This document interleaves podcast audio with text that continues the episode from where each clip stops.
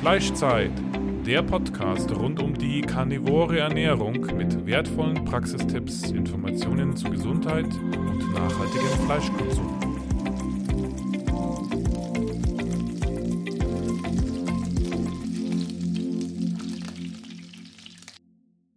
Unser Partner heißt jetzt carnivoro.eu und bietet Supplemente rund um die karnivore Ernährung in höchster Bio-Weidequalität. Es gibt dort wertvolle Innereien wie getrocknete Leber, Herz, Milz, Knochenmark oder einen Innereienmix. Nicht nur die Mineralien, sondern auch die Vitamine sind durch die schonende Gefriertrocknung zu 95 Prozent erhalten. Das Verhältnis von Vitaminen und Mineralien ist in Innereien perfekt auf unseren Körper abgestimmt, da es sich um ein natürliches Lebensmittel handelt, das unsere Vorfahren über Jahrtausende konsumiert haben. Auch die Aufnahme durch unseren Körper erfolgt auf natürliche Weise gegenüber Nahrungsergänzungsmitteln, die isoliert hergestellt werden und häufig Zusätze enthalten.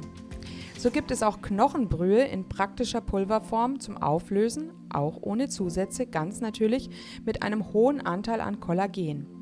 Sichere dir jetzt mit dem Code Carnitaria 5% Rabatt auf deinen ersten Einkauf. Herzlich willkommen zu einer weiteren Folge des Fleischzeit-Podcasts. Wir haben heute Tom zu Besuch und zwar von ähm, Numb Neurotherapy auf Instagram wir haben eigentlich äh, schon einmal ganz kurz ähm, dich ähm, erwähnt, nämlich in dem Interview mit Bastian Hölscher, bei dem du nämlich Patient warst. Du hattest eine Genau, sehr stimmt. schwere Autoimmunerkrankung der, ähm, der Nerven auch. Vielleicht, ja, jetzt stell dich erst mal vor, erzähl vielleicht, wie deine Ernährung früher war, was es mit deiner Krankheitsgeschichte auf sich hatte und wie du Stück für Stück zu einer Heilung gekommen bist. Ja, also erstmal sehr schön, dass ich hier sein darf. Ähm, und äh, ja, also ich bin Tom, 23 Jahre alt und ich habe ähm, damals direkt nach dem Studium so ein bisschen Gap Year gemacht und dann anschließend Sportwissenschaften studiert. Und das lief alles super gut. Ich war echt auch richtig im Leistungssport drin, habe Triathlon gemacht, Kraftsport gemacht, so alles, äh, was äh, an Sport war, mitgenommen. Und mir ging es auch echt richtig gut. Und dann im Mai 2021 war, hat sich dann plötzlich alles geändert. Äh, ja, es ging los, dass ich irgendwie Probleme hatte beim Laufen. Also ich bin sehr plump gelaufen und konnte nicht richtig abrollen und dann kam schon so ein bisschen Taubheit in den Zehen und es ging dann weiter hoch in die Waden und in die, in den Unterschenkel generell und das hat mich schon sehr gewundert. Dann dachte ich erst, naja gut, das wird wahrscheinlich Übertraining sein, so von, vom Sportstudium. Ich meine, man hatte ja zweimal am Tag Sport und das ist unfassbar viel. Und dann habe ich viel massiert und jeden Abend dann eben eine Stunde da reingesteckt, irgendwie meine Muskulatur äh, wieder zu lockern, weil es kamen auch Krämpfe auf und alles Mögliche. Ähm, und das hat immer nur kurzfristig so für den Moment funktioniert, dass ich zumindest wieder diese Krämpfe losbekommen habe, aber die Taubheit ging nicht weg. Und das ging dann richtig schnell. Innerhalb von vier Tagen war es so, dass meine Taubheit äh, in den also die Sensi-Störungen, sage ich mal, und auch die Lähmungserscheinungen in der Muskulatur von den Zehen aufgewandert sind und auf einmal auf äh, Hüfthöhe waren innerhalb von vier Tagen. Ich konnte also nicht mehr in Zehnstand gehen. Ich konnte nur noch ganz schwer laufen. Ich weiß noch, in der Zeit habe ich äh, gerade meinen DLRG-Silberschein machen müssen. Und das ist natürlich dementsprechend schwer gewesen. Und zu dem Zeitpunkt habe ich gedacht, ich ziehe das irgendwie durch. Und ich habe dann beim, schon beim Einschwimmen gemerkt, wie meine Beine nur so durchs Wasser gestrichen sind. Ich konnte nicht mehr die Wasserkraft übernehmen und kontrollieren, was meine Beine machen. Und äh, dann beim 3-Meter-Sprung, da habe ich dann auch erst ab der Hüfte gemerkt, dass ich im Wasser war. Und da habe ich dann gedacht, okay, da ist irgendwas faul. Und ähm, genau, und dann ging das richtig fix, dass ich mich irgendwie zum Krankenhaus geschleppt habe. Das war damals in Bochum, Uniklinik, ähm, wo ich studiert habe auch. Genau, und da, ja, äh, haben die mir dann gesagt, dass das was Neurologisches ist. Und auf der Neurologie haben sie mir gesagt, das ist ein GBS, ein Guillain-Barré-Syndrom. Ähm, genau, da war ich natürlich erstmal mega geschockt. weil ich das ganze äh, Studium wahrscheinlich dann in dem Moment schon abgehakt habe, was Sport angeht. Ich meine, ich war zu dem Zeitpunkt dann wirklich schon bis zur Hüfte gelähmt und äh, konnte auch nicht mehr laufen. Ja, und das ging halt, wie gesagt, innerhalb von fünf Tagen. Also es ist unfassbar schnell gewesen. Äh, ja, und dann, dann ist da echt sehr, sehr viel passiert, was Behandlungen angeht, Diagnose angeht. Ähm, und es ging dann erst in Uniklinikum Bochum los mit einem Immunglobuline-Infusion.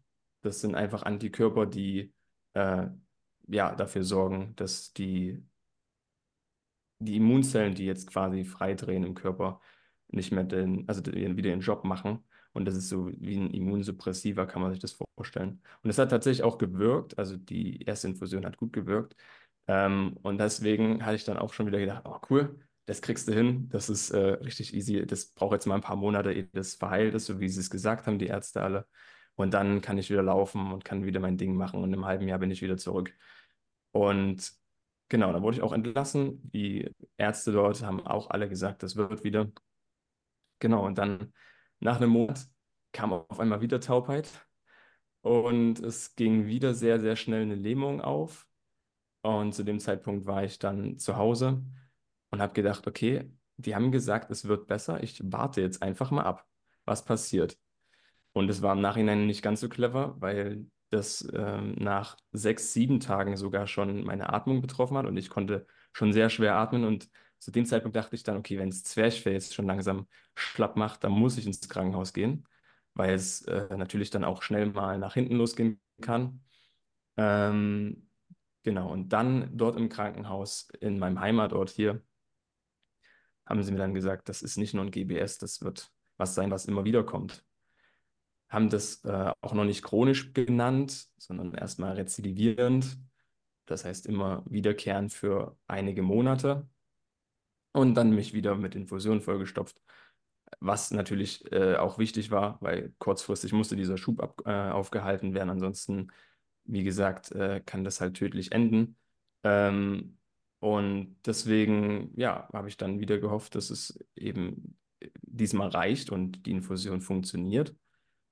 Aber es ging dann halt wirklich jeden Monat wieder los. Ich konnte direkt auf den Tag sagen, heute beginnt es wieder. Am 30. Tag konnte ich die Uhr danach stellen, kamen wieder neue Taubheitssymptome und wieder neue Lähmungserscheinungen. Und das hat sich halt wirklich über Monate gezogen. Insgesamt habe ich, äh, ich glaube, wie viel waren es? 15 Monate bestimmt, 15, 16 Monate Infusion bekommen. Also jeden Monat aufs Neue ins Krankenhaus. Und ähm, ja, in der Zeit ist halt viel passiert. Da äh, hat sich die, Diagnose erstmal geändert. Das ist sehr interessant, finde ich immer an der Schulmedizin.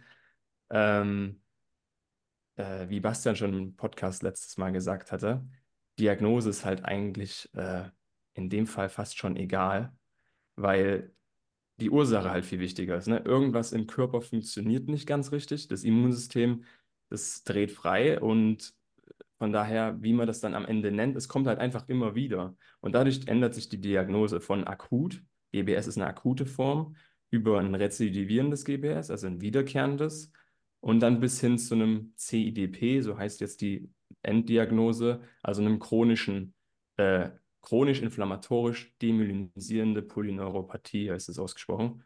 Das ist letztendlich, kann ich ja vielleicht mal ganz kurz erklären, das ist letztendlich die MS des peripheren Nervensystems, kann man sagen funktioniert im Grunde ähnlich, dass äh, aufgrund so einer Kreuzreaktion im Immunsystem eben die Immunzellen auf einmal nicht mehr ihren Job machen, sondern äh, ja, durch einen Trigger, durch eine Infektion äh, auf einmal auf die Gegenseite switchen und, einen, und körpereigene äh, Elemente angreifen und in dem Fall eben auf die Axonmembran gehen, also die Antikörper, die direkt gerichtet auf die Axonmembran und dort die äh, ja, die Nerven kaputt machen. Genauer gesagt die Myeline. Also wir haben ja so einen Nerv und darum sind in regelmäßigen Abständen so Schwanzzellen äh, gewunden. Und genau, und die sind ganz wichtig beim Menschen für diese saltatorische, also springende Erregungsleitung. Die macht es ja uns möglich, dass wir so unfassbar schnelle Reaktionen haben können. Ähm, genau, und wenn die Myelin Dinger, also diese Klopapierrollen, diese die wirklich so umgewickelt sind um das Axon, wie so ein Isolierband. Wenn die eben wegfallen, dann ist die Erregungsleitung sehr, sehr viel langsamer. Und im zweiten Schritt kann es dann sogar sein, dass dieses Axon an sich angegriffen wird. Genau, und das ist eben letztendlich so eine, so eine Immunerkrankung im neurologischen Sinne. Bei MS ist das ähnlich, da werden die Oligodendrozyten heißen die Dinger äh, attackiert. Also ist im Grunde fast dasselbe, nur halt im zentralen Nervensystem. Mhm. Ja, genau, also die Diagnose hat sich halt ständig geändert und damit auch die Therapie und äh, letztendlich musste ich dann neue Wege finden. Genau. Mhm. Jetzt, wie lange ist das her? Das ist jetzt, ähm, genau, die Diagnose, die erste Diagnose kam im Juni 2021. Und dann habe ich eben, wie gesagt, äh, ich glaube 15, 16 Monate gebraucht, bis irgendwann der Dreh raus war. Und ich habe in der Zeit sehr, sehr viel selber gelesen, sehr, sehr viele Studien und so. Weil man muss sich vorstellen, ich war halt äh, Haupt, also den Großteil entweder gelähmt oder halt mit Taubheit versehen, dass ich gerade so äh, am Rollator gehen konnte, manchmal eben Rollstuhl, also gar nichts bewegen konnte. Es gab Zeiten, ich musste wieder zu Hause einziehen, das war echt eine schwierige Zeit in dem Jahr, äh, weil ja, ich musste unten ins Wohnzimmer ziehen, ich konnte nicht die Treppe hochgehen.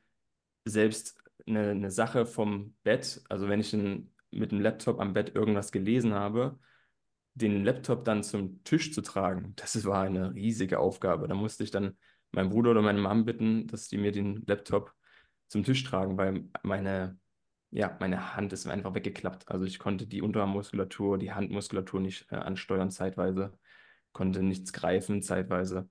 Ähm, je nachdem, wie schlimm eben dann am Ende des Monats, wie schlimm die Symptome waren. Ja, und dann äh, ist es halt so, dass du viel liegst und äh, viel ja, dich nicht körperlich bewegen kannst und dann arbeitest halt viel mit dem Gehirn und dann habe ich mich halt so ein bisschen reingelesen und bin auf neue Gedanken gekommen und äh, zu neuen Ärzten gekommen und so kam das dann alles, ja. Und äh, das war ganz wichtig, weil ich halt äh, irgendwie eine Aufgabe brauchte in der Zeit und äh, es war natürlich auch mental sehr schwer, ähm, auf einmal, dass dieses ganze Körperliche wegfällt. Es war damals mein Leben, Sport war mein Leben. Ich habe darauf mein Selbstbewusstsein aufgebaut, damals mit im, im Jugendalter mit Kraftsport. Ähm, und dann fällt es auf einmal weg. Man musste irgendwas anderes finden. Und deswegen habe ich mich dann viel informiert und bin dann eben irgendwann, das kann ich ja dann gleich nochmal erzählen, zur karnivoren Ernährung auch gekommen und zu anderen Dingen, die dann letztendlich geholfen haben. Aber ja, die ersten, die ersten äh, zehn Monate, zwölf Monate lief es halt ganz normal, immer wieder den, derselbe Rhythmus. Äh, ich habe auch dann in der Zeit im Krankenhaus andere ähm, ja, Therapien bekommen, weil die auch irgendwann nicht mehr wussten, was sie noch machen sollen. Ich hatte eine Plasmapherese, also ne, wo ein Katheter im Hals steckt, kann man so sagen, und dann eben eine Blutwäsche betrieben wird. Also die weißen Blutkörperchen äh, von Plasmaspendern eben äh, in dein Blut gelangen und dadurch gehofft wird, dass das Immunsystem sich auf diese Weise umstellt wieder und wieder den Job macht, nämlich ganz normal äh, Fremdkörper zu bekämpfen und nicht körpereigenes. Ähm, hat auch alles kurzfristig funktioniert und das äh, ist auch wichtig, ne, weil Schulmedizin ist Notfallmedizin. Ähm, auch dann Cortison mir zu geben, war halt äh, auch irgendwie nur eine Notfallmaßnahme. Rituximab habe ich bekommen. Das ist äh, ein sehr hartes Medikament, was man eigentlich auch für Krebspatienten zum Teil nutzt, was auch äh, nicht unbedingt langfristig was gebracht hat. Also ich brauchte halt eine langfristige Lösung und die gab es in der Zeit gar nicht so in, im schulmedizinischen Bereich. Und dadurch, dass irgendwann nach zwölf Monaten die Diagnose CDP stand, ich weiß noch, ich war in der Zeit, ich war in der Charité, ich war Uniklinik Leipzig, ich war zum Schluss Uniklinik Würzburg. Da ist die ähm, Vorsitzende vom Deutsche, von der Deutschen Gesellschaft für Neurologie und die ist MS-Profi und hat dann am Ende zu mir gesagt, als sie mich da äh, untersucht hatte, Herr Böttcher, Sie werden nie mehr ähm, ja, so richtig äh, laufen können. Sie werden immer nur ganz leichte Spaziergänge mit dem Rollator machen können. Sie werden jeden Monat ihre Infusion brauchen. Gut, das hätte man dann irgendwie anders geregelt, dass ich mir die zu Hause gegeben hätte. Aber auf jeden Fall meinte die Expertin für das ganze Thema selbst zu mir eben, dass das nichts mehr wird. Und das habe ich zum Glück als Motivation genommen. Das ist natürlich äh, wichtig, dass man dann nicht einbricht. Und habe mir gedacht, nee, das geht nicht. Ich brauche was Neues und ich brauche einen anderen Weg. Und dann habe ich, äh, ich kenne ja Bastian Hölsch schon sehr, sehr lange. Das heißt, Mhm. wir haben dann eine Therapie angefangen. Ähm, genau, ich habe früher mal als Kind äh, bei ihm äh, äh, Allergien bekämpfen lassen mit seiner äh, chinesischen Heilmedizin. Das hat sehr gut funktioniert damals. Ähm, von daher haben wir das angegangen und dann mit ähm, Dr. Lemke, Dr. Lemke äh, in Heidelberg sitzt der. Der hat das ganze Coimbra-Protokoll-Ding gemacht. Mhm. Der Dr. Lemke ist nicht mehr in Deutschland, der ist jetzt in Südafrika. Ähm, aber der wird Ja, genau, wahrscheinlich ich auch weiß. irgendwann demnächst ins Podcast kommen und wird auch als Ah, online, cool. ähm, ja, genau, online konsultieren. Ah ja, okay. Also das heißt, du hast dann auch dieses Coimbra-Protokoll bekommen? Ich habe auch Coimbra-Protokoll bekommen, ja. Das äh, war auch eine, eine sehr wichtig, ein sehr wichtiger Schritt. Genau. Da kann ich vielleicht auch noch kurz was zu erzählen, wenn du Das wäre magst. sicherlich für alle interessant. Wir haben es nämlich noch nicht angesprochen im Podcast. Mhm. Ah ja, genau. Ähm, ja, also wie man sicherlich mittlerweile irgendwie mitbekommen hat, ist es ja Vitamin D ja eine große, ein großer Mangel in der Gesellschaft. 70 Prozent, weit über 70 Prozent haben Mangel an Vitamin D, Mhm. sagen die Fakten. Vielleicht sind es sogar noch mehr. Ähm, einfach weil wir eben leider durch unsere heutigen ja, Wohnsituationen und Arbeitssituationen eben wenig draußen sind und erst recht wenig oberkörperfrei draußen sind, was man theoretisch machen müsste, um wirklich viel Vitamin D aufzunehmen. Weil genau, was das Coimbra-Protokoll eben ist, das ist eine Hochdosis Vitamin D, die gegeben wird äh, jeden Tag und daraufhin erstellen sich krasse Erfolge bei Multiple Sklerose ein oder auch eben bei meiner Erkrankung, wie es dann so war. Wir haben ja irgendwie gerade 240.000 MS-Patienten in Deutschland. Das ist ja eine krasse Zahl und das steigt ja immer und immer weiter. Ähm, und das liegt eben viel, sehr, sehr viel daran, dass wir einen Vitamin D-Mangel haben. Nicht nur ein Defizit generell, sondern auch, äh, es wurde herausgefunden, dass 25 Prozent der Menschen eben generell einen Vitamin D Low Responder nennt man das, also die können einfach wenig Vitamin D aufnehmen und die brauchen noch mehr Vitamin D theoretisch. Das liegt an verschiedensten Faktoren. Ähm, wenn du Dr. Lemke dann im Podcast hast, wird er das doch mal erzählen. Äh, aber äh, bin ich mir sicher. Aber das, äh, ja, was hauptsächlich eben der Fall ist, wir haben so einen Vitamin D-Rezeptor, der eine, auf jeder Zelle sitzt. In, je, in fast jedem Körperorgan äh, gibt es so einen Vitamin D-Rezeptor. Und wenn der eben gehemmt wird oder blockiert wird durch verschiedene Umweltfaktoren oder durch Medikamente, Antibiotika, Cortison, dann kann der schlechter Vitamin D aufnehmen, die Zelle. Und dann geht eben so eine ganze Kaskade los. Weil Vitamin D, das muss man wissen, das ist nicht einfach nur ein Vitamin, sondern das ist das älteste Hormon des menschlichen Körpers. Und es ist verwandt mit den Steroidhormonen. Das heißt, es hat einen unfassbaren Einfluss auf das Genom. 5% der, Genom, äh, der Gene äh, beeinflusst das Ganze, also 900 Gene. Und äh, ja, es ist, wenn man evolutionär zurückguckt, ähm, auch interessant. Das wurde schon vor Millionen von Jahren in Einzellern gefunden. Damals die Theorie ist, äh, so sagt man in der Biochemie, dass eben die Ozonschicht einfach noch sehr schlecht ausgeprägt war und dadurch braucht es einen Strahlenschutz. Und dieser Strahlenschutz äh, sollte eben das eine Form, eine Vorform sozusagen von diesem Vitamin D sein, die das, die die Strahlen in der Zelle, in dem Einzeller umwandelt. Und ja, seitdem hat sich das Vitamin D sozusagen mit der Entwicklung des Menschen mitentwickelt. Man könnte schon fast sagen, das ist eigentlich ziemlich cool von, von der Natur gedacht, dass eines der stärksten Hormone im Körper an die Sonne gebunden ist, weil die Natur sich wahrscheinlich gedacht hat, ja, äh, die Sonne ist immer da und ähm, hat dadurch einen großen Einfluss auf den Menschen. Also koppeln wir einfach mal eine große Aufgabe von einem Hormon an, an die Sonne, weil die Sonne braucht es ja, um äh, aus dem Vitamin D letztendlich ein aktives Hormon zu machen. Und hat ja nicht dabei bedacht, dass irgendwann die Menschen sich einsperren in Zimmern und äh, nicht mehr keinen Sonnenkontakt mehr haben. Äh, ja, was jetzt ein bisschen blöd eben gelaufen ist, aber man kann es eben auch supplementieren. So, und das ist äh, das Coimbra-Protokoll am Ende. Mhm. Ja. Ähm, ich meine, Vitamin D haben wir sicherlich auch weniger, weil wir jetzt pflanzliche Fette zu uns nehmen und in tierischen Fetten ist ja Vitamin Das D auch. auch drin. Und Mhm. wir haben gerade im letzten Podcast, also der ist aktuell noch nicht veröffentlicht, aber ähm, das ähm, werden dann die Zuhörer, die durchgehend ähm, das hören, werden das auch wissen. Es kommt ja aber auch auf einen, ein Verhältnis der aktiven und inaktiven Form des Vitamin D drauf an, ne? Hast du dich Genau, damit ja. beschäftigt? Ja. Und Das kann ich ähm, vielleicht. Ah ja. ja, ja, also manche Leute haben ja ihre Speicher an Vitamin D voll, aber die aktive Form ist eben ähm, nicht groß, äh, hoch genug. Genau, man kann vielleicht das ganz kurz mal erklären, wie das so ungefähr funktioniert. Also wir haben in der Leber und in der Haut äh, Cholesterinsynthese, die ständig stattfindet. Cholesterin, das kennt man, glaube ich, ne? Ähm, bei dieser Cholesterinsynthese Synthese entsteht äh, 7-Dehydrocholesterin. Und das ist sozusagen, das ist ganz wichtig, weil aus dem, mit dem startet die Biosynthese für Vitamin D. Mm, Genau, das kann jetzt direkt in der Haut sein, dass eben durch Sonneneinstrahlung, das ist ganz wichtig, UV-Strahlung, dieses 7-Dehydrocholesterin umgewandelt wird, sage ich jetzt ganz einfach mal, zu einem Cholesterin. Das ist so ein Provitamin sozusagen.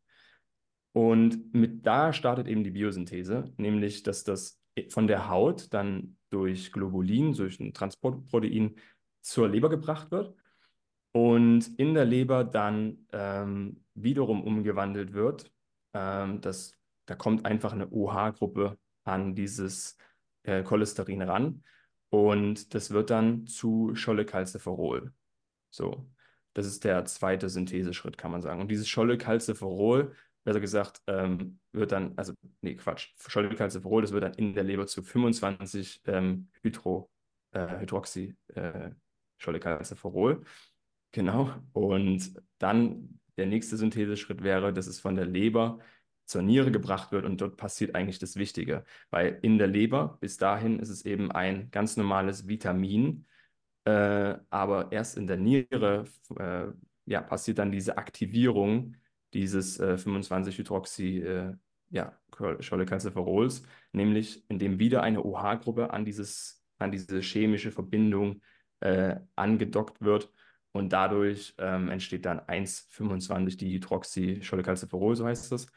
Und das ist das, was wir als aktives Vitamin bezeichnen. Das ist diese, dieses Steroidhormon, was unfassbare Auswirkungen auf den Körper hat. Und das ist das, was wir dann am Ende auch brauchen. Ähm, Deswegen mhm. ist es auch wichtig, dass man beim Hausarzt, wenn man das mal prüfen lässt, nicht einfach irgendwie Vitamin, also man muss ihm schon genau erklären, dass er genau das prüfen sollte, weil es eben ein Unterschied ist, ob du irgendeine Vorform äh, testest und dann hat der davon richtig viel oder ob der das aktive Hormon eben in einer hohen Dosis hat. Äh, genau, und diese Synthese ist dann noch von verschiedensten Sachen abhängig, zum Beispiel von Parathormon, das wirkt eben auf den letzten Schritt aus. Das äh, löst ein Enzym oder aktiviert ein Enzym, was diesen Syntheseschritt der Aktivierung erst möglich macht. Und ja, aber genau, das ist eben was du gerade sagtest, das Wichtigste, dass wir eben diese aktive Form haben, ja. Mhm, mhm. Aber interessant, dass das dann die Niere ist, die das am Schluss umwandelt. Das heißt, genau. da ist ja dann ja. auch eine wichtige, äh, eine gute Nierenfunktion wichtig. Genau, ja, das wurde auch dann im Coimbra-Protokoll eben ständig kontrolliert. Calcium, also wie viel wird da ausgestoßen, Parathormon, Vitamin D, aktives, aktive Form von Vitamin D, dass, ähm, dass da alles passt. Ähm, das äh, wird beim Coimbra-Protokoll ganz genau gecheckt. Genau, und man kann vielleicht noch kurz sagen, warum das Vitamin D generell so wichtig ist überhaupt für MS-Patienten. Es hat eben dadurch, dass es so eine hohe Auswirkung auf das Genom hat, auch extreme Auswirkungen auf immunmodulierende Prozesse. Also es kann ähm, bestimmte Zytokinproduktionen äh, herauf- oder herabsetzen von proinflammatorischen, also proentzündlichen und antientzündlichen Zytokinen. Es kann äh, sagen, ja, ähm, es müssen jetzt mehr äh, Makrophagen gebildet werden und bestimmte äh, T-Zellen, Immunzellen äh, eben die Proliferation vorantreiben. Also es hat, es hat einen brutalen Effekt auf das Immunsystem. Und deswegen äh, hat es dann in der Heilung eben so große Erfolge, dieses Vitamin D. Ja. Mhm, okay. Und wenn jetzt jemand eben diese aktive Form des Vitamin Ds nicht so stark hat, ähm, dann nützt es ja nichts, einfach nur Vitamin D zu supplementieren in Unmengen. Wie kann man dann diese, diese Umwandlung in die aktive Form ähm, ein bisschen stärker vorantreiben? Na, ein Punkt ist schon, dass du, äh, wenn du eben so ein Low Responder bist, wie man es nennt, was mhm. eben bei MS-Patienten häufig der Fall ist, dass du mehr Vitamin D geben musst, um das System anzukurbeln. Und mhm. davon, also man sagt ja, ich glaube, ich weiß gar nicht, was die Deutsche Gesellschaft für Ernährung sagt, wie viel Vitamin D man supplementieren soll. Das ist wahrscheinlich sehr, sehr wenig. Aber ähm, ich bin jetzt so bei 30.000 Einheiten pro Tag. Mhm. Und da schlägt schon jeder äh, äh, Apotheker und Arzt die Hände über den Kopf zusammen. Auch meine damaligen Neurologen. Ich habe das immer mit denen geteilt, diese Sache, weil ich gedacht habe, ich muss transparent sein und muss sagen, okay, ich nehme das neben eurer schulmedizinischen Sache noch, ähm, damit die einfach Bescheid wissen. Aber das kam leider nicht gut an. Ähm, aber genau, 30.000 äh, Einheiten am Tag, das ist sogar relativ wenig fürs Coimbra-Protokoll. Da spielen die noch mit weitaus höheren Dosen. Aber genau, wenn du eben dann mehr gibst, dann kurbelst du dieses System an und das letztendlich hast dann mehr, mehr aktives Hormon. Und bei mir war das echt verrückt. Ich habe das angefangen und drei Monate später, das parallel dazu, äh, muss ich dazu sagen, ging das dann mit Paleo-Ernährung schon los. Und nach drei, vier Monaten hatte ich schon richtig krasse Erfolge und hatte dann erstmal keinen Schub mehr, nur noch mal einen viel später.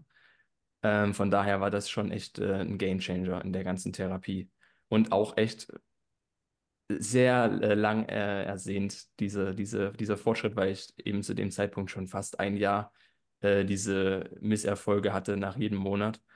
Und auf einmal war es halt dann so, dass ich drei, nach dem 30. Tag, ich habe wirklich jeden Tag am Ende gezählt, habe ich dann auf einmal, war ich bei 31, 32, 33 und habe ich gedacht, oha, ich bin schon drei Tage drüber über meinem theoretischen äh, Schub, der kommen sollte. Und das war dann schon ein verrückter Moment und äh, echt, das kann, kann ich mir gar nicht, also im Nachhinein ist es echt verrückt, dass sowas überhaupt möglich ist.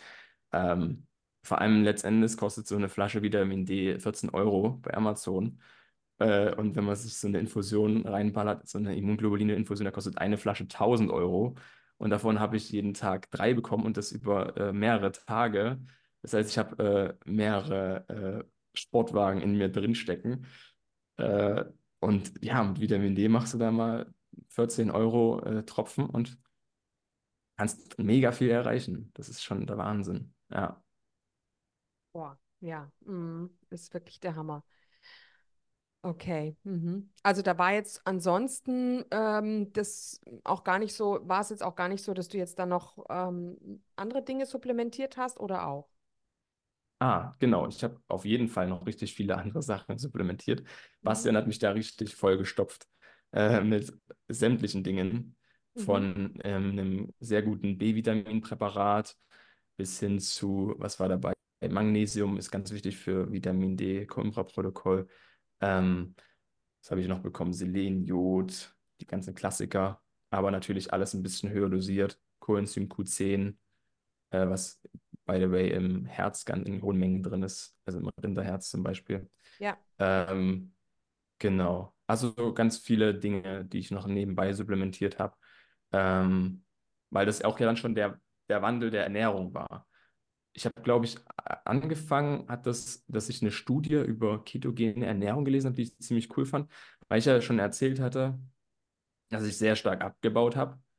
Ich äh, habe, glaube ich, dann zum Schluss nur noch 57 Kilo gehabt. Also ich habe über 17 Kilo Muskulatur verloren. Äh, und das innerhalb von einem Monat. Also richtig, richtig schnell. Mhm. Und diese Atrophie ähm, war halt der Auslöser, dass ich gedacht habe, ich muss irgendwie zumindest diese Muskulatur erhalten, brauche also gute Proteine.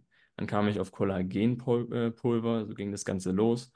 Ähm, habe bestimmte Aminosäuren genommen, so fermentierte Aminosäuren als Präparat.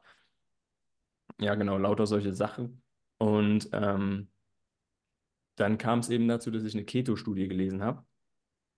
Und ja, genau, da habe ich eben äh, dann habe ich eben eine Keto-Studie entdeckt, die ich ziemlich interessant fand, weil ich eben dieses Problem hatte mit dem Muskelverlust und weil auch Dirk Lemke und alle immer sagen, du brauchst diese Muskeln. Das ist ja nicht nur, dass man äh, besser aussieht oder sich besser fühlt, sondern es ist einfach ein großes Stoffwechselorgan. Das heißt, es ist unfassbar wichtig für die Heilung. Und genau, dann hatte ich diese Studie, da ging es darum, dass die, eine, dass die Wettkampf-Bodybuilder in zwei Gruppen eingeteilt haben, in so eine Keto-Gruppe und in die ganz normale Bodybuilding Western Diet Gruppe. Und die Keto-Gruppe, die haben beide gleich viele Proteine bekommen, aber die Keto-Gruppe eben keine Kohlenhydrate. Und interessant war dann am Ende, dass die Keto-Gruppe mehr line Muskulatur aufgebaut hat, aber weniger Gesamtmasse. Und das war so die Bestätigung für mich, zu sagen, es geht auch mit dieser ketogenen Diät, dass ich Muskulatur aufbauen kann, weil das habe ich im Sportstudium nicht gelernt. Im Sportstudium hieß es immer, du musst sechs Mahlzeiten am Tag essen, du musst richtig viele Kohlenhydrate auch essen, weil du machst ja schließlich viel Sport. Und äh, es ging erst zweitrangig dann um die Proteine, ja, 1,5 Gramm Proteine, mehr macht auch gar keinen Sinn, haben sie immer gesagt. Mhm. Ähm, genau, und dann hast du da eben im Sportstudium die sechs Mahlzeiten am Tag irgendwie reingeschaufelt. 5000 Kalorien am Tag, die noch dazu clean waren, also Vollkornprodukte, äh, Vollkornnudeln, Haferflocken, Quark in riesigen Mengen. Ähm, genau, und das äh, hat dann letztendlich auch meinen Darm kaputt gemacht. Das muss ich natürlich auch dazu sagen.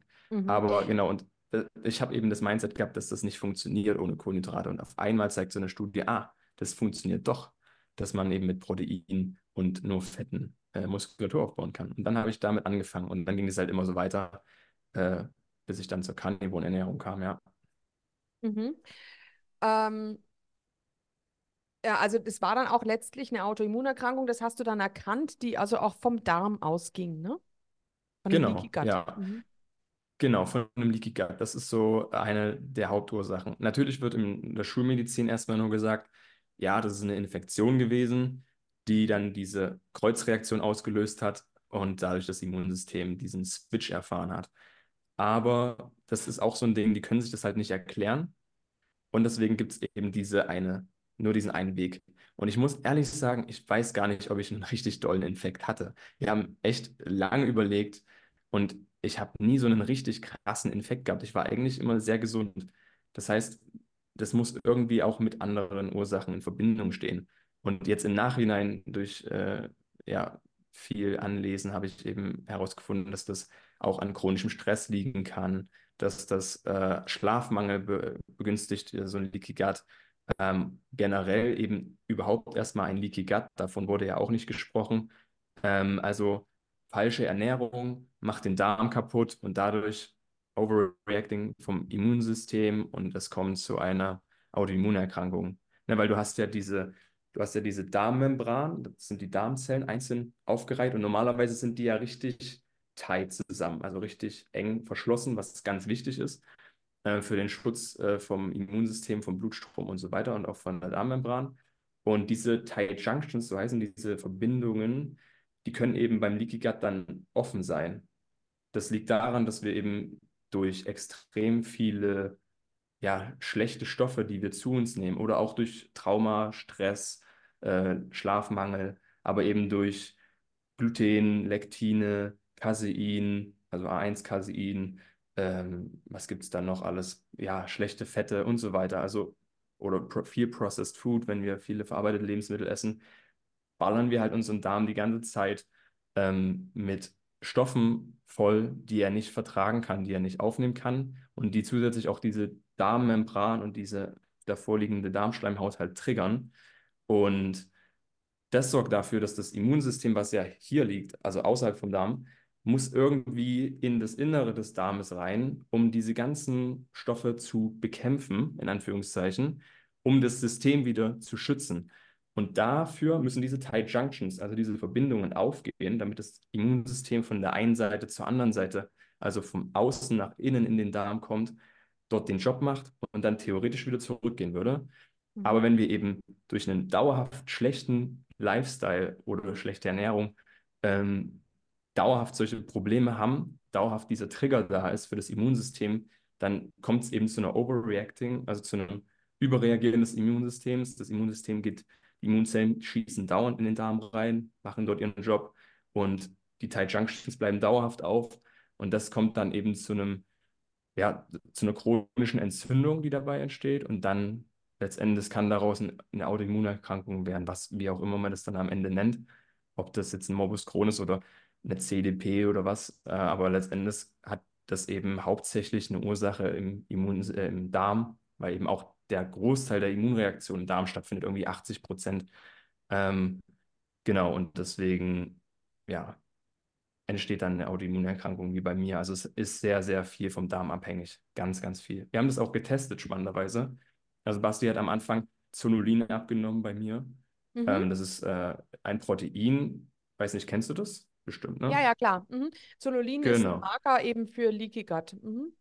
Obwohl man ja sagt, genau. Zonulin alleine muss es nicht sein. Es gibt auch noch andere Marker, aber ähm, ja, stimmt. Ja. Also es gibt wohl auch Leute, die Leaky Gut haben und trotzdem niedriges Zonulin. Genau. Ja, das stimmt. Aber mir war der Wert eben sehr hoch. Das war so ein. Anzeiger für mhm. uns, okay, da ist ein Leaky Gut am Start. Und ich konnte mir das ja auch irgendwie erklären, weil äh, die Ernährung vorher halt nicht jetzt, also man würde sagen, die Ernährung vorher war gesund für den Großteil der Bevölkerung. Weil ich habe Vollkornprodukte gegessen, ich habe viel Gemüse gegessen, ich habe Milchprodukte gegessen, äh, ich habe keine Süßigkeiten gegessen. Also es war eigentlich eine gesunde Ernährung. Nee, äh, doch nicht. Also am Ende halt, wie sich herausgestellt hat, war es das Gegenteil und hat den Darm kaputt gemacht. Und ja, ja. ziemlich interessant, die ganze Sache, ja. Ja, mh, wahnsinnig interessant. Ähm, du hattest jetzt vorhin auch gesagt, auch natürlich der Stress, den du natürlich wahrscheinlich in deinem Hochleistungs- oder in deinem Studium mit diesem Hochleistungssport hattest, dass der auch natürlich das Ganze getriggert haben könnte. Ähm, da wollte ich jetzt gerade eine ähm, etwas einschieben aus meinem ähm, Coaching mit einem Klienten, der eben auch ähm, eigentlich die karnivore Ernährung schon länger praktiziert und Hochleistungssportler ist ähm, und äh, aber immer wieder Probleme hatte mit, ähm, mit leichten allergischen Reaktionen. Hm. Und jetzt hat er einen Strich durch die Rechnung bekommen, weil ihm das Knie ähm, der da also einen leichten Meniskusschaden hatte und er hat jetzt also eine Zwangspause bekommen und ähm, jetzt hat er sich eben gemeldet und gesagt, du wirst es nicht glauben, aber diese ganzen allergischen Reaktionen, die ich noch hatte und es war auch teilweise ähm, saures Aufstoßen, also auch im Magen etwas, was nicht einfach werden wollte, das ist jetzt alles weg. Ähm, das, das heißt ja. also dieser, die, und der ist eben jeden Tag äh, zehn Kilometer mindestens gelaufen und dieser Dauerstress und hatte eben also Beruf, Familie äh, und so weiter noch neben ähm, äh, noch ein Hobby. Das heißt, ähm, da sieht man mal, dass auch Stress, man kann sich mit Stress schon auch ähm, seine Gesundheit ruinieren. Also da muss man schon auch sehr drauf. Ja. Das ist spannend, ja. Das ist vor allem, wenn, selbst bei ihm hat er dann alles drumherum anscheinend gepasst, also die Ernährung super ja. gewesen und so und ja. trotzdem gab es Trigger. Das ist schon interessant, ja. Ja, das ist äh, beim Hochleistungssport echt ein Thema, ähm, was ich im Sportstudium nicht sagen darf, aber das ist halt einfach nicht gesund. So. Und ähm, im Nachhinein, also ich mache jetzt auch ganz anders Sport, ich äh, treib nicht, bin nicht mehr so extrem unterwegs wie damals, ähm, weil man sagen muss, wenn man jetzt gesund alt werden möchte, gut, daran denke ich es noch nicht, aber ähm, wenn man das eben langfristig äh, fit bleiben möchte, dann muss man wirklich so vielseitig wie möglich sich bewegen. Also es geht nicht mal unbedingt, dass man jetzt wirklich jeden Tag zehn Kilometer rennt, sondern es geht um die Bewegung an sich. Und ähm, in der Heilungsphase war es so, dass ich ganz viele verschiedene Sachen ausprobieren musste auch, weil ja, ich musste ja neu laufen lernen. Ich musste neu lernen, meine Hände zu benutzen. Das heißt, ich habe Fingerknete gemacht jeden Tag. Ich habe äh, meine, also Neuromovement, so wie ich das jetzt im Nachhinein vielleicht nennen würde, ist ja, du hast oberflächliche Nerven, also die Oberflächensensi und die Tiefensensi, diese muskuläre äh, äh Trigger. Und das habe ich versucht, dann jeden Tag abzudecken. Und dadurch habe ich sehr, sehr vielseitig ähm, mich bewegt und äh, eben Trigger gesetzt, je nachdem, wie gut ich drauf war äh, dem, und wie gut ich auf dem Bein war. Und das finde ich im Nachhinein halt echt ziemlich ähm, cool und hat echt viele Vorteile, dass man ja einfach ähm, mobil ist, trotzdem Kraft hat und so weiter und so fort und Ausdauer ein bisschen am Start ist. Ähm, genau. Ja, also ich habe damals halt ähm, beispielsweise für die Oberflächensensi jeden Tag meine ähm, Beine mit so einer Massagebürste abgebürstet und mit einem Handtuch gerieben oder heiße Rolle. Das ist so eine, da gibt's äh, kochst du Wasser, kippst es in ein Handtuch, äh, knetest es ganz eng und legst es auf den Körper auf. Wärmeanwendungen, dann EMS, das ist so ein Trigger, den du mit Neuro-Sensoren ähm, setzt, um wieder einen anderen Trigger zu setzen wieder ein anderer Trigger mit einem Igelball, den Fuß abrollen, lauter solche Dinge.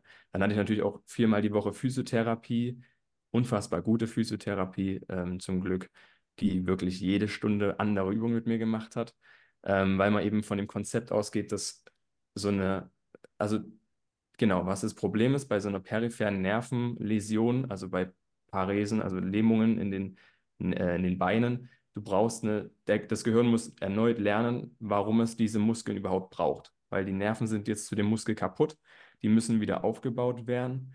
Also warum müssen die überhaupt wieder aufgebaut werden? Brauche ich den Fuß überhaupt noch? Natürlich brauche ich den Fuß, deswegen muss ich Übungen machen, dass die ähm, diese Brain-Muscle-Connection ansteuert, um das wieder aufzubauen, langfristig gesehen. Und das war dann eben die Aufgabe, jeden Tag das irgendwie hinzubekommen mit den verschiedensten Übungen. Viel auch mit Augen zu.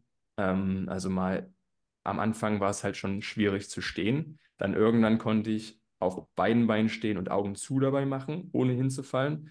Dann irgendwann konnte ich auf einem Bein stehen. Dann irgendwann konnte ich auf einem Bein stehen mit Augen zu und so habe ich das eben aufgelevelt. Ähm, dann irgendwann mit Jonglieren dabei und so weiter und so fort. Äh, genau, und so hat sich das dann am Ende wieder aufgebaut. Ich finde auch im Nachhinein ist ganz wichtig zu sagen, ähm, was die Heilungserfolge bei solchen neurologischen Sachen angeht, wie MS oder wie bei meiner Sache.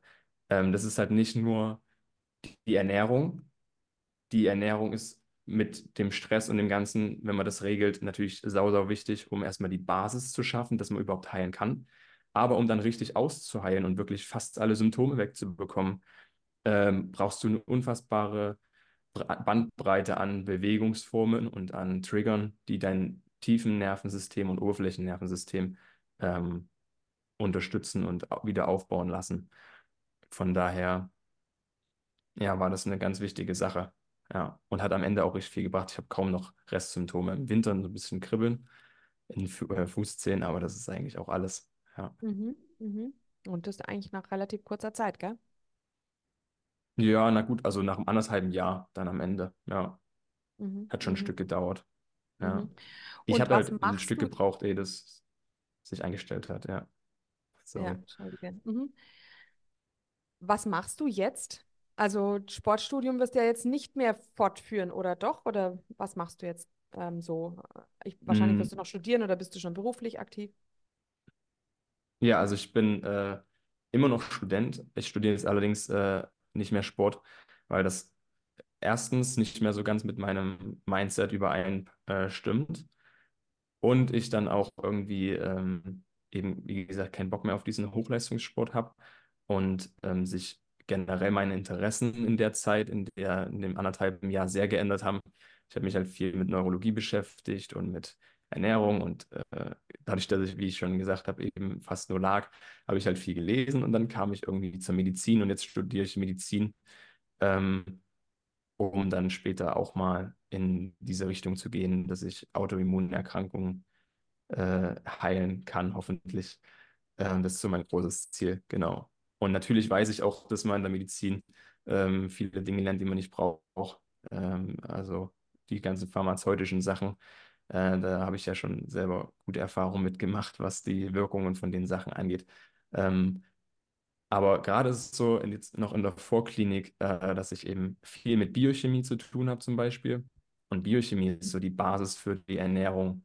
Weil wenn du weißt, was für Nährstoffe welche Rolle im Körper spielen und welche Prozesse aktivieren, dann äh, macht es schon, also es macht schon Sinn, Biochemie zu lernen, habe ich mir so gerade, habe ich mir so gedacht in den letzten Jahren. Ähm, genau, von daher mache ich gerade Medizin und nebenbei habe ich halt so den Instagram-Kanal. Genau. Mhm. und arbeite noch für Bastian in der Praxis. Ach so. Ja, Mhm. Ah ja. genau. Ja, Ja. toll, toll, super. Dann freuen wir uns, dann haben wir ja bald ähm, nochmal einen, weiteren Arzt, Ja, ich, also ich hoffe, dass das alles so wird. Äh, Und natürlich dauert es noch ein ganzes Stück, Ja. aber ähm, ja, das äh, wird auf jeden Fall. Ja, ja. Mhm. Und Wir können vielleicht, ja, genau, wir können vielleicht nochmal auf die Ernährung zu sprechen kommen, genau, wie ich genau. dann, Mhm. wie es am Ende sich so entwickelt Das hat. Weil du ich hattest ja auch, äh, genau, du hattest ja auch ähm, mit Ketogen angefangen, glaube ich, ne? Ja, war aber Ja, ein absoluter Gamechanger schon mal. Genau, aber eben, ja, ja, ähm, nicht alles ist eben perfekt mit Ketogen. Mhm. Ja, genau. Also es ist wahrscheinlich ein ähnlicher Weg gewesen, weil ich habe ja auch mit Ketogen angefangen. Ähm, kam dann irgendwie zu dieser äh, Wahls-Diät. Kennst du Terry Wahls? Das ist Ja, das war doch auch MS. eine mit MS, ne? Ähm, das war doch Genau, die ja. MS hatte und die hat aber, glaube ich, auch noch Obst äh, mit hinzugefügt, oder? Kann es sein? Große Mengen Genau, Obst? in der, die hatte eine Paleo-Diät, die sie ein bisschen umgeformt hat. Zur Wahls-Diät hatte die einfach umgenannt. Ähm, da waren auch so ein paar äh, Nüsse noch dabei, ähm, bestimmte Sachen, Obst auch und ein paar Gemüse, die man in der Carnivorenernährung jetzt nicht essen würde. Mm, Ja, da bin ich irgendwie, da gab es auch eine Studie zu dieser Wahls-Diät mit MS-Patienten und da haben die richtig krasse Verbesserungen bei diesem 6-Minuten-Lauftest erzielt nach zwölf Monaten, nee, nach zwölf Wochen. Und ähm, deswegen habe ich dann das ausprobiert. Und dann kam ich in diese Paleo-Richtung und kam dann zu dieser speziellen Paleo-Form, das ist dieses AIP, Autoimmunprotokoll. Mm, Und das hat schon richtig gut funktioniert. Und dann habe ich da noch ein paar Sachen weggelassen und dann war es irgendwann eine karnivore Ernährung. Also das hat sich dann einfach so dahin entwickelt. Genau. Weil es auch irgendwann tatsächlich so war, dass ich oft äh, zu faul war und zu wenig Zeit hatte, mir richtig viele Gerichte zu kochen. Und dann habe ich einfach gemerkt, dass Pal- äh, das Carnivore einfach Fast Food ist, weil du dir mal schnell was in die Pfanne legen kannst und dann noch ein Stück Butter drauf klatschst und fertig.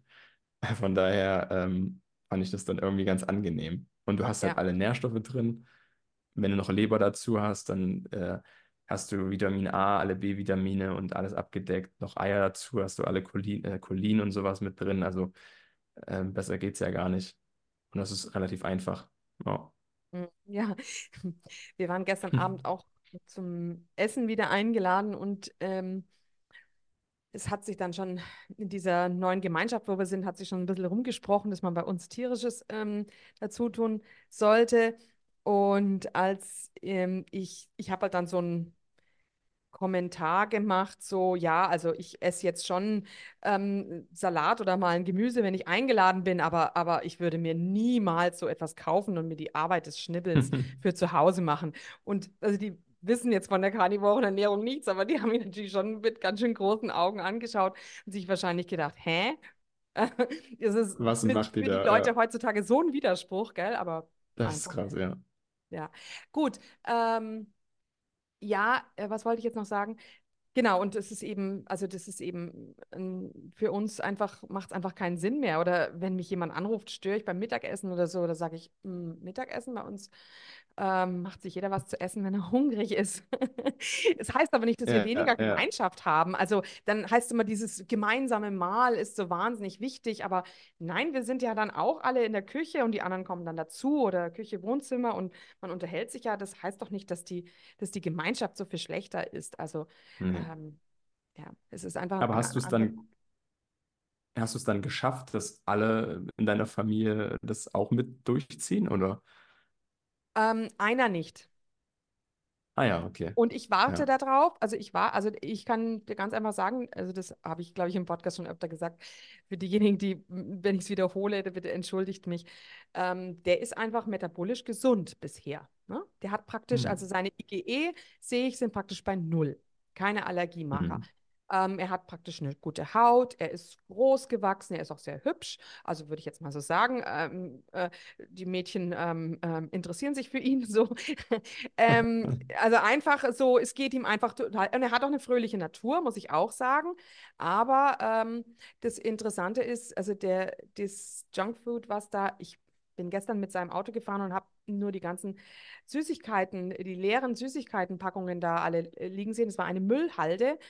Ich warte auf den Moment, dass so ein Schlag kommt wie bei dir. Also und dann ähm, Na, hoffentlich nicht. ja, eben. Also nicht, dass ich ihm es wünsche, aber ich wünsche mir, dass er, dass er durch irgendein ein, ein Zeichen äh, irgendwann eine Einsicht bekommt. Und ich glaube, die muss er bekommen, indem er irgendeinen gesundheitlichen Rückschlag wahrscheinlich bekommt. Ja, das ist natürlich. Mm, Aber das ist der Grund, weshalb natürlich manche Leute einfach früher ähm, sich über mit Ernährung Gedanken machen das- und andere nicht so. Es hängt halt einfach immer von der eigenen Gesundheit ab, gell? Und wenn man da nichts ja, zu bemängeln hat, dann denkt man sich, es ist ja alles schon gut so.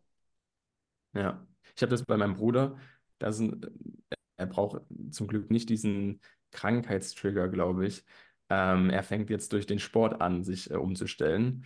Und dadurch, dass ich halt, äh, wenn ich jetzt zu Hause bin, immer koche, ähm, ist halt das, was auf den Tisch kommt. Und äh, dadurch hat er immer gut Proteine drin. Und das rede ich ihm auch ein. Ja, du brauchst für den Sport gut Proteine. Und scheiß auf das ganze äh, ähm, Pulver da. Äh, nimm ganz normal Fleisch und so. Das ist das Beste, was dein Körper auch aufnehmen kann. Ähm, und dadurch kriege ich ihn, glaube ich, auch ran. Also vielleicht funktioniert das ja bei dir auch. Ja, ja, ja, genau. Also er, er isst zwar schon Fleisch, er weiß das schon so ein bisschen, aber ansonsten ähm, ist er eben noch skeptisch. Es geht ihm einfach zu gut. Aber Hm. ähm, jetzt wollte ich dich fragen bezüglich ketogene Ernährung. Wie ist es denn bei dir mit, misst du deine Ketone? Hast du die früher gemessen? Wie stark warst du dann in der Ketose? Ähm, und wie ist es jetzt heute? Und vielleicht auch, was für eine Proteinmenge pro Kilogramm Körpergewicht nimmst du zu dir? Genau, also bei den Ketone-Körpern, da bin ich ganz ehrlich, ich habe die noch nie gemessen, Mhm. weil ich ähm, generell sehr, also ich messe eigentlich fast nichts mehr. Ich muss dazu sagen, dass ich im Sportstudium jeden Tag in meine äh, App eingetragen habe, was ich esse und genau wusste, wie viele Kohlenhydrate und wie viele Proteine ich drin habe. Und ich habe davon, nicht, Trauma ist jetzt übertrieben, ne, aber ich habe davon einfach äh, ein bisschen zu viel äh, gehabt und deswegen lasse ich alles, was Tracking angeht, sein. Ähm, also klar, ich mache natürlich meine Blutbilder und so, aber ich kam jetzt noch nicht auf die Idee, äh, Ketonekörper äh, zu testen, obwohl ich das jetzt mal machen werde, weil es haben mir schon mehrere gesagt, dass das sehr interessant wäre. Ähm, aber ich supplementiere zum Beispiel auch Ketone von Previt ähm, Ah und ja. habe eben auch keine Zucker drin. Deswegen glaube ich nicht, dass ich da groß Probleme habe. Aber ja, ähm, und was Proteineanzahl angeht, da ähm, bin ich mittlerweile bei weit über 2 Gramm Kilogramm Körpergewicht. Ich glaube 2,5 habe ich da locker. Ja, ich weiß es auch immer nur so grob, weil ich, wie gesagt, das nicht mehr ähm, tracke. Mhm. Aber ich weiß ja ungefähr, was was hat von damals, von den täglichen äh, äh, Kalorientracking. Und dadurch, ähm, genau, so 2 bis 2,5 Gramm habe ich auf jeden Fall drin. Ich esse schon je, äh, jeden Morgen 10 Eier frühs.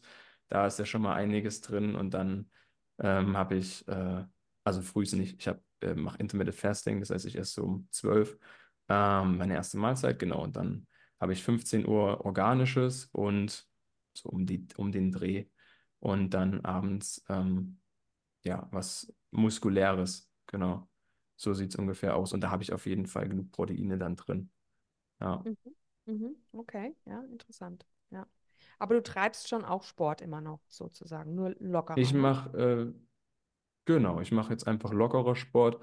Ich mache ganz viel in Ringen, also in diesen Turnringen, ähm, ganz viel Bodyweight und Kettlebell und ähm, solche Sachen. Ich gehe auch jetzt seit, ich war jetzt das sechste Mal laufen, seit über drei Jahren, ähm, weil ich mich das ehrlich gesagt die ganze Zeit nicht getraut hatte. Ich war jetzt sehr viel Fahrradfahren schon das ganze letzte Jahr, aber Fahrradfahren ist eine andere Belastung für die Füße und ich hatte immer Schiss, äh, laufen zu gehen, weil ich dann so schnell mein, also meine Fußgelenke kollabieren sehr schnell nach innen, dadurch, dass diese Fußmuskulatur noch nicht so stabil ist. Ich musste jeden Tag noch äh, trainieren und die Nerven sind da noch nicht ganz ready. Mhm. Mm, genau, und dann war ich jetzt aber das sechste Mal wieder laufen, also das mache ich wieder. Und ähm, genau, gehe schwimmen, bouldern viel. Ich nehme alles mit, wie gesagt, was ich so mitnehmen kann. Ich mache viel Crawling, also so ist ja so ein Trend in Amerika, dieses Krabbeln wie, wie so ein Tier, äh, was mega cool ist äh, und richtig für die Mobility, aber auch für Kraft äh, äh, eine super Sache ist. Also auf dem Boden zu kleben wie so eine Spinne und sich dann vorwärts zu bewegen oder wie ein Bär zu krabbeln, mehr für die Schulter betont und für einen geraden Rücken, lauter solche Sachen. Da gibt es richtig viele Übungen. Das mache ich sehr viel. Ja, ähm, also ich kann das gar nicht so genau betiteln, was ich mache. Ich mache halt eigentlich alles, was, was mir auf die äh, Füße kommt. Ja, eben nach dem, eben nach dem Motto, äh, dass man so viele Trigger wie möglich über den Tag setzt, äh, um dieses Nervensystem auf eine ganz neue Art zu äh, ja, unterrichten und dann eben äh, Neuromovement anzuwenden, kann man so sagen. Also das ist auch vielleicht ein Begriff, der ähm, zu weit hergeholt ist, weil es ist einfach nur Bewegung in vielseitiger Richtung. Ähm, so ganz nach dem, ich weiß nicht, ob du Ido Portal kennst. Hm. Das ist, genau, das ist ein ähm, Bewegungscoach. Und der sagt eben, man soll jeden Tag eine neue Bewegung lernen, was unfassbar schwierig ist. Ähm, aber äh, es gibt so viele Sachen. Von daher, genau, das mache ich gerade. Okay, mhm, interessant.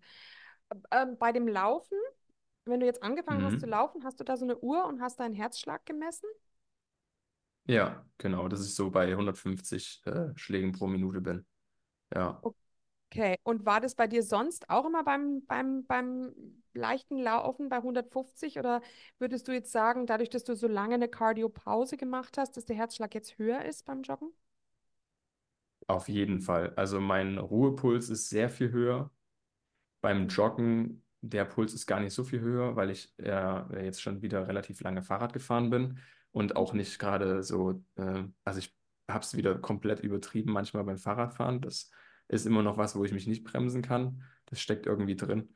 Ähm, von daher habe ich da schon wieder ein bisschen Herz-Kreislauf-Training gemacht. Ähm, aber der Ruhepuls ist sehr viel höher und das ist auch immer noch. Der äh, wird jetzt hoffentlich mit der Zeit dann irgendwann runtergehen. Aber der war im Sportstudium bei unter 50. Mhm. Jetzt ist er halt so bei 65, 70, also schon etwas höher. Ja, genau. Und das liegt eben daran, dass ich viel gelegen habe. Ja, auch, dass man, also das äh, mit dem Liegen war echt ein großes Problem, weil ich eben auch sehr dolle Schmerzen hatte im Rücken oder im, äh, in der Hüfte. Äh, auch im, im Krankenbett, wenn du da die ganze Zeit im Krankenhaus liegst und deine Infusion bekommst, dann liegst du tagelang, jeden Tag, bewegst dich mal ab und zu vielleicht, wenn du auf dem Gang irgendwie mal eine Pause hast und langläufst.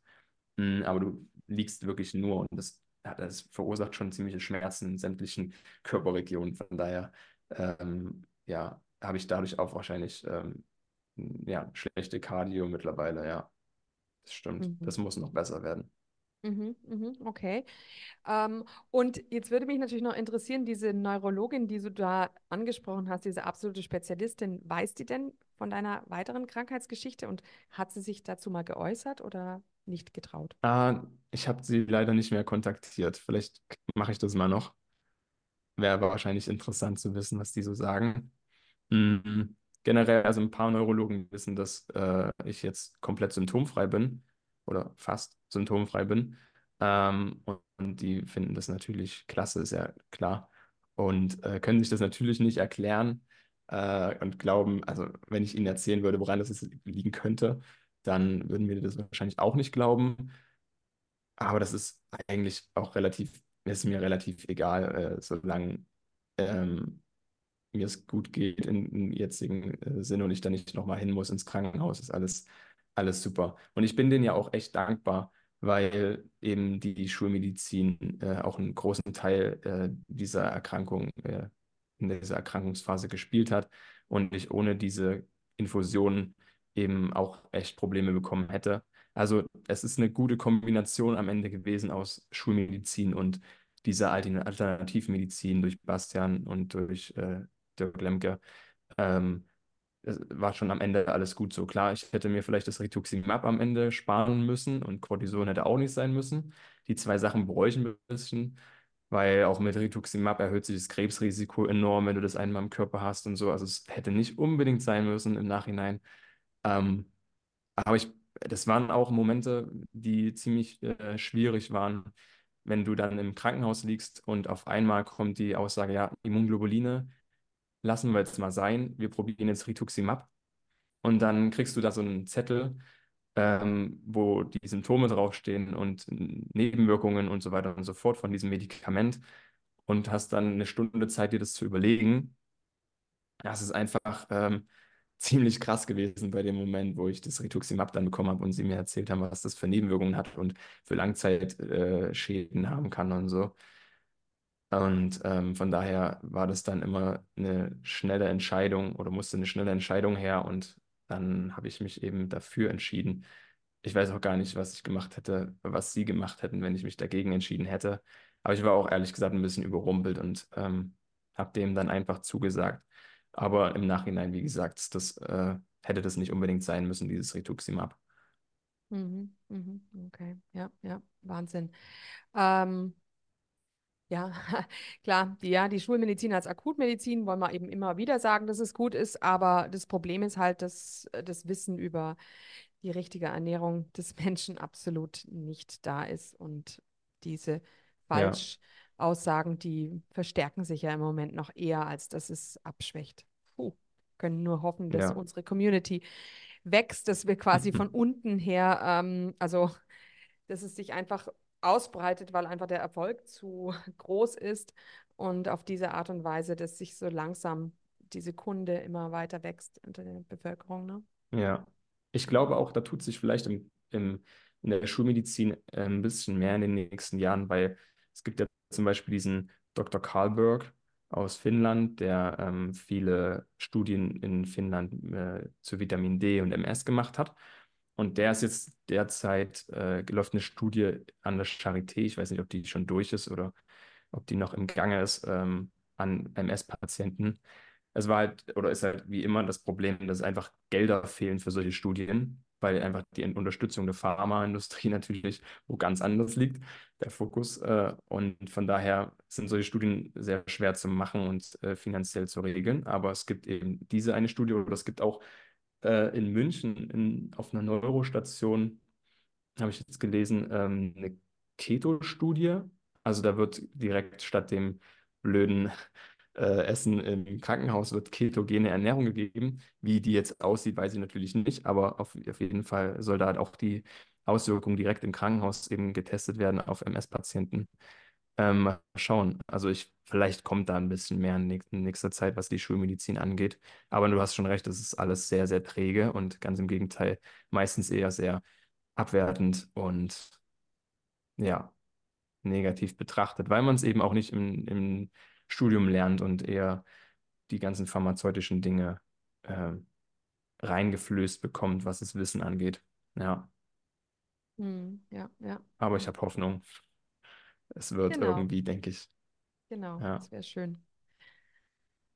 Gut, ja, also Wahnsinn. Wir haben jetzt echt, ähm, du hast schon sehr, sehr viel Wissen auch. Das ist wirklich toll, was du uns hier alles erklärt. Also ich konnte nicht allem folgen.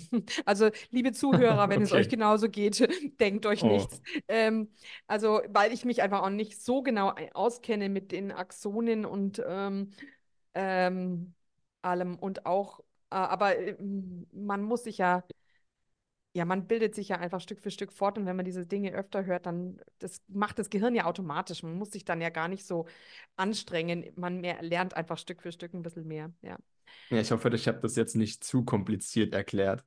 Nee, Ähm, war also, du, das war hoffe, jetzt das war total irgendwie spannend. verständlich.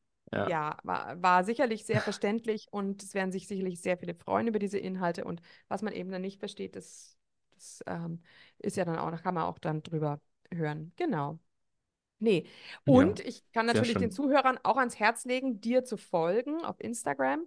Deinen Kanal werde ich natürlich verlinken in den Shownotes. Und Genau, da kommt auch ähm, zu Vitamin D kommt da ein E-Book raus in zwei Monaten. ah, okay. Ähm, genau, also es wird auch viel zu Vitamin D geben, sowohl Darmheilungssachen, ähm, weil das eben ein Riesenthema ist, ähm, genau, und dann eben auch Vitamin D. Also ist, äh, kann man ja mal vorbeischauen. Genau. Mhm. Mhm. Okay, das ist ja schön zu hören. Wann wird das E-Book ungefähr rauskommen? Im April dann. Gut. Mhm. Dann können sich die Ja, Zuhörer das vormerken in ihrem Kalender, ne? Okay, ja, genau. schön. Sehr schön. Also danke, dass du da warst. Äh, sehr interessant. Und ja, wir werden weiterhin in Kontakt bleiben, denke ich, ne? Ja, sehr gerne. Also vielen Dank für die Einladung, für das Gespräch und genau, wir bleiben in Kontakt auf jeden Fall. Ja, mhm. okay. Tschüss. Alles klar. Dankeschön. Ciao, ciao. Und hier unser Haftungsausschluss. Alle Inhalte im Podcast werden von uns mit größter Sorgfalt recherchiert und publiziert. Dennoch übernehmen wir keine Haftung für die Richtigkeit, Vollständigkeit oder Aktualität der Informationen. Sie stellen unsere persönliche, subjektive Meinung dar und ersetzen auch keine medizinische Diagnose oder ärztliche Beratung. Dasselbe gilt für unsere Gäste. Konsultieren Sie bei Fragen oder Beschwerden immer Ihren behandelnden Arzt.